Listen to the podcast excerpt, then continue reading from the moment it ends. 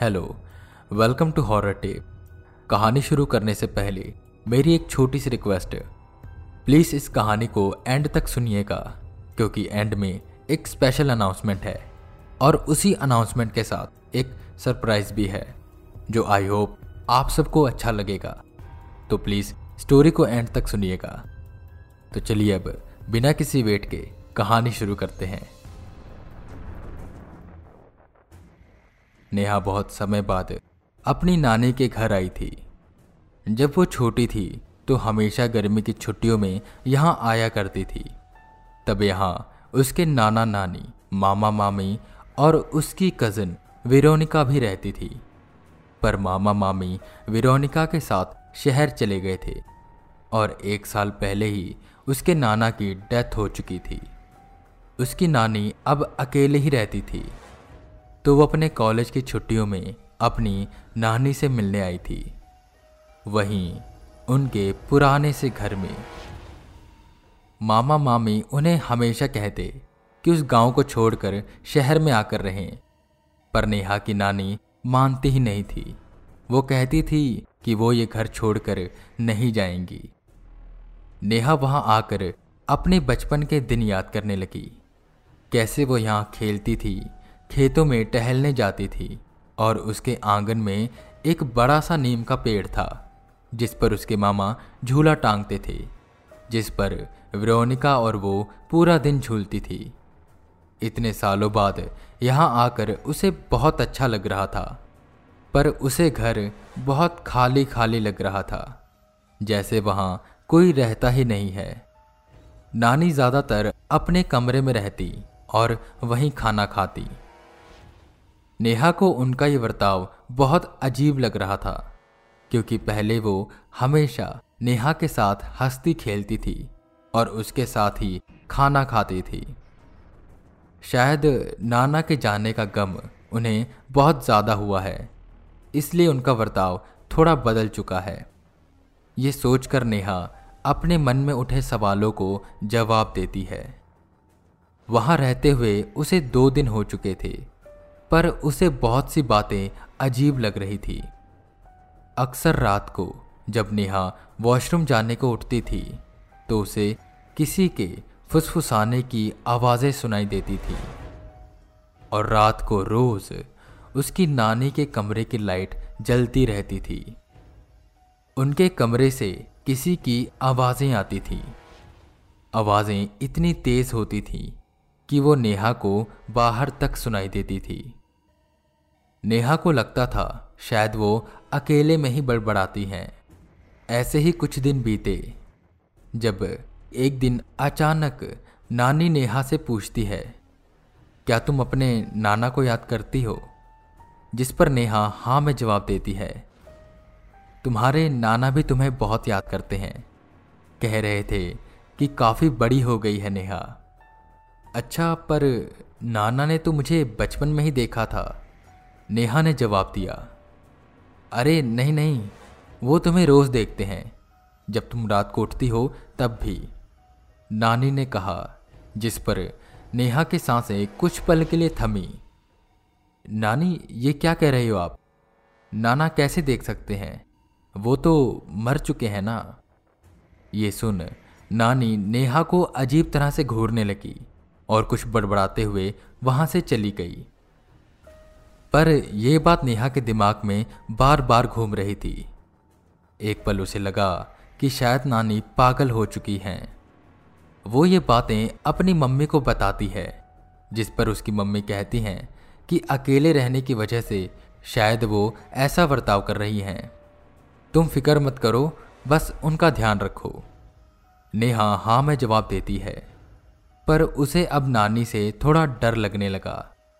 उनका अजीब तरह से नेहा को घूरना और ये बातें करना बेहद अजीब था। ऐसे ही एक दिन नेहा घर में साफ़ सफ़ाई कर रही थी और जब वो नाना के फ़ोटो के पास से गुजरी तो एक अजीब सी ठंडक का उसे एहसास हुआ और एक सरसराने की आवाज़ सी आई। नेहा को ऐसा लगा कि जैसे उसे किसी ने पुकारा हो। वो इधर उधर देखने लगी, कि तभी फिर नेहा को फुसफुसाहट की आवाज़ आई और थोड़ा गौर से सुनने पर उसे पता लगा कि कोई बार बार उसका नाम ले रहा है।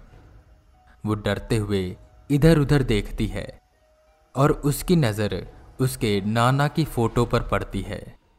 उनका चेहरा अब बेहद डरावना लग रहा था और उनकी आँखें बस नेहा को घूर रही थी। ऐसा लग रहा था जैसे फ़ोटो में जान आ गई है कि तभी आवाज़ आई, नेहा, मेरे पास आओ। नेहा एकदम से डरी और झाड़ू वहीं फेंक कर भाग गई। उसे अब बेहद डर लग रहा था। वो पूरा दिन अपने कमरे में बैठी रही। शाम के वक्त उसने डरते हुए खाना बनाया और जब नानी को वो खाना देने गई तो उसकी नानी उसे बेहद गुस्सा थी। नेहा को पास बुलाकर उन्होंने कहा, जब तुम्हारे नाना तुम्हें बुला रहे थे तो तुम वहाँ से भाग क्यों गई? नेहा को कुछ भी समझ नहीं आ रहा था। नानी, आखिर क्या कहना चाहती हैं उससे? नेहा वहाँ खाना रखकर बिना कुछ कहे चली गई। देर रात हो जाती है। पर नेहा को नींद नहीं आ रही थी। किसी के फुसफुसाने की आवाज़ उसे साफ़ साफ़ सुनाई दे रही थी। उसका डर से बुरा हाल हुआ पड़ा था कि तभी रात के करीबन एक बजे नेहा के रूम के दरवाजे पर किसी ने दस्तक दी। नेहा एकदम से चौंकी और डरते हुए पूछने लगी कौन है बाहर? जिस पर नेहा की नानी गुस्से से उसे आवाज़ लगाती है और बाहर आने को कहती हैं। आखिर नानी को क्या हुआ? ये सोच नेहा उठती है और दरवाज़ा खोलती है। नानी उसका हाथ पकड़कर उसे अपने कमरे में लेकर जाती हैं और बैठने को कहती हैं। नेहा को बेहद डर लग रहा था। उसे कुछ समझ नहीं आ रहा था कि क्यों उसकी नानी उसके साथ ऐसा बर्ताव कर रही हैं। कुछ देर शांत रहने के बाद नानी ने कहा, नेहा, तुम्हें पता है ना, नाना तुम्हारे तुम्हें कितना प्यार करते थे। हमेशा तुम्हारे साथ खेलते थे और तुम्हें गाँव में घुमाते भी थे। जिस पर नेहा कहती है हाँ नानी, मुझे सब याद है और मैं भी उन्हें बहुत याद करती हूँ। तो दोपहर को जब उन्होंने तुम्हें बुलाया तो तुम वहाँ से भाग क्यों गई? नानी ने गुस्से से कहा, पर नानी, नाना तो अभी नेहा ने इतना कहा ही था कि नेहा की नानी उस कमरे के एक कोने की ओर देखते हुए कुछ कहने लगी। आप ही समझाइए अब इसे कुछ।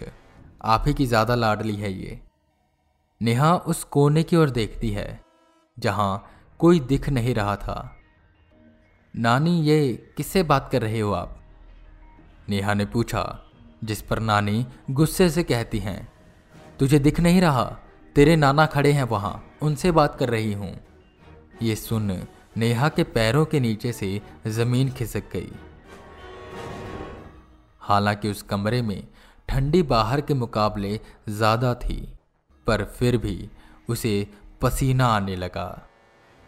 नेहा को फिर किसी के फुसफुसाने की आवाज़ आती है। पर वो कुछ समझ नहीं पा रही थी।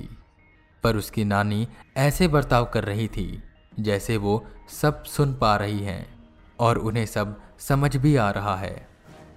वो पागलों की तरह उस कोने की ओर देखते हुए बातें कर रही थी। नेहा को बेहद डर लग रहा था। वो उठी और वहाँ से भागकर अपने कमरे में जाकर छुप गई। उसकी नानी बाहर से दरवाज़ा खटखटा रही थी। पर नेहा उसे खोल नहीं रही थी। नेहा डर की वजह से पूरी रात वहीं छुपी रहती है और बाहर नहीं आती। अगली सुबह होते ही वो अपना सामान पैक करती है और बिना नानी को बाय बोले वहाँ से चली जाती है। ये बात वो किसी को नहीं बताती। उसे लगता था कि लोग यही कहेंगे कि नानी अकेले रहकर पागल हो चुकी हैं। और तुझे जो हुआ, वो वहम होगा। पर नेहा को सच में वहाँ किसी के होने की मौजूदगी का एहसास होता था। आई होप आपको ये कहानी पसंद आई होगी। तो बात करते हैं स्पेशल अनाउंसमेंट की। तो स्पेशल अनाउंसमेंट ये है हॉरर टेप का पहला सीज़न यहीं ख़त्म होता है। पर इसका मतलब ये नहीं कि स्टोरीज नहीं आएँगी। सीज़न टू शुरू होगा। पर सीज़न टू शुरू होने से पहले और सीज़न वन खत्म होने के बाद बीच में आप लोगों के लिए सरप्राइज़ है। जी हाँ इस स्टोरी के बाद अब एक स्पेशल सीरीज़ शुरू होगी, जो मैंने सोचा है कि एक हॉरर वीक होगा, जिसमें सैटरडे से लेकर सैटरडे तक हम एक सीरीज़ कवर करेंगे, जिसमें रोज उस सीरीज़ के नए एपिसोड आएँगे। तो सात दिन, सात एपिसोड आई होप आपको सरप्राइज़ पसंद आएगा। और इसी के बाद हम शुरू करेंगे सेकंड सीज़न जिसमें दो सेगमेंट होंगे। एक सेगमेंट में जैसे हमेशा मेरी कहानी होती है, जो मैं खुद लिखता हूँ, वही होगी, जो मैं आपको सुनाऊँगा। और दूसरा सेगमेंट वो होगा, जिसमें मैं रियल इंसिडेंट अर्बन लेजेंड्स और कुछ सच्ची कहानियाँ बताऊँगा। हमेशा वीक में एक स्टोरी आती थी सैटरडे को। तो अब से वीक में दो स्टोरी आया करेगी, एक वेडनेसडे को और एक सैटरडे को। बाकी और जानने के लिए आप मुझसे इंस्टाग्राम पर जुड़ सकते हैं। आईडी है हॉरर टेप हिंदी और एक और छोटी सी रिक्वेस्ट मैं जानता हूँ कि आप लोगों ने हॉरर टेप को बहुत प्यार दिया है। ऐसे ही आप लोग हॉरर टेप को प्यार देते रहें। इस शो को फॉलो करें स्पॉटिफाई पर सुन रहे हैं तो इसको रेटिंग दें। और अपने दोस्तों के साथ शेयर ज़रूर करें। जिन्हें हॉरर स्टोरी सुनने का शौक है। तो तब तक के लिए मैं वी के रावत, फिर मिलूँगा आपको एक नए एपिसोड के साथ और एक नई सीरीज़ के साथ। तो तब तक के लिए बने रहें हमारे साथ और सुनते रहें हॉरर टेप